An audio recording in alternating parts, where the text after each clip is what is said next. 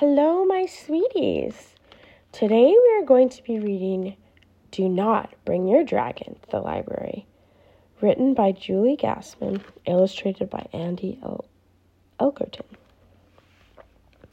When you visit the library, please keep in mind no running, no shouting.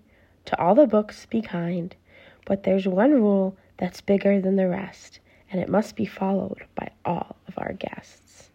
Do not bring your dragon to the library. A dragon is sometimes a very rude beast. It, at story time, he'll take up 10 spaces at least. A dragon's big bottom can pack a real punch. Each time he sits down, you'll hear a great crunch. So, do not bring your dragon to the library.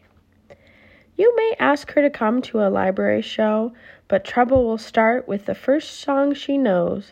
Her swaying hips will crowd your space with a dragon jig that has no grace. So do not bring your dragon to the library.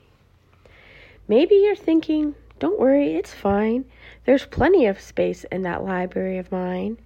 Perhaps that's true, but he's sure to roam then you'll be wishing you had left him at home. So do not bring your dragon to the library. You see, aisles of books are hard to resist. She's sure to find sections that cannot be missed. As she starts to read, she could overexcite, and then chances are her flame will ignite. So, do not bring your dragon to the library. I know, I know, what you're saying is true, but leaving him home will make me quite blue. It's my favorite place. Please listen to me. My dragon would love our library.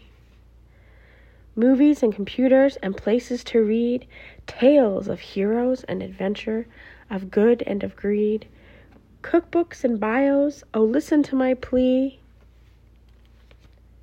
May I please bring my dragon to the library? I'm afraid, my kind friend, I cannot agree. A dragon in the library, it simply can't be. But don't fret, don't frown, I have a solution.